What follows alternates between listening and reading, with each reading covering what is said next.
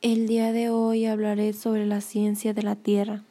¿Por qué cuando subimos a la cima de una montaña hace más frío si estamos más cerca del Sol? Es la atmósfera que atrapa el calor.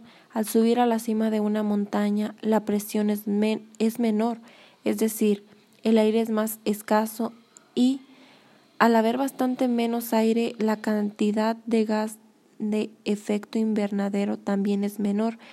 Estas son las razones por las que hace más frío en la cima de las montañas.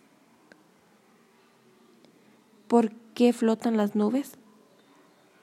Dado que la densidad del aire se incrementa a medida que nos acercamos al suelo, la fuerza que el aire ejerce sobre nuestro cubo desde abajo es mayor que la que se ejerce desde arriba, y por tanto el resultado es una fuerza neta ascendente la flotabilidad.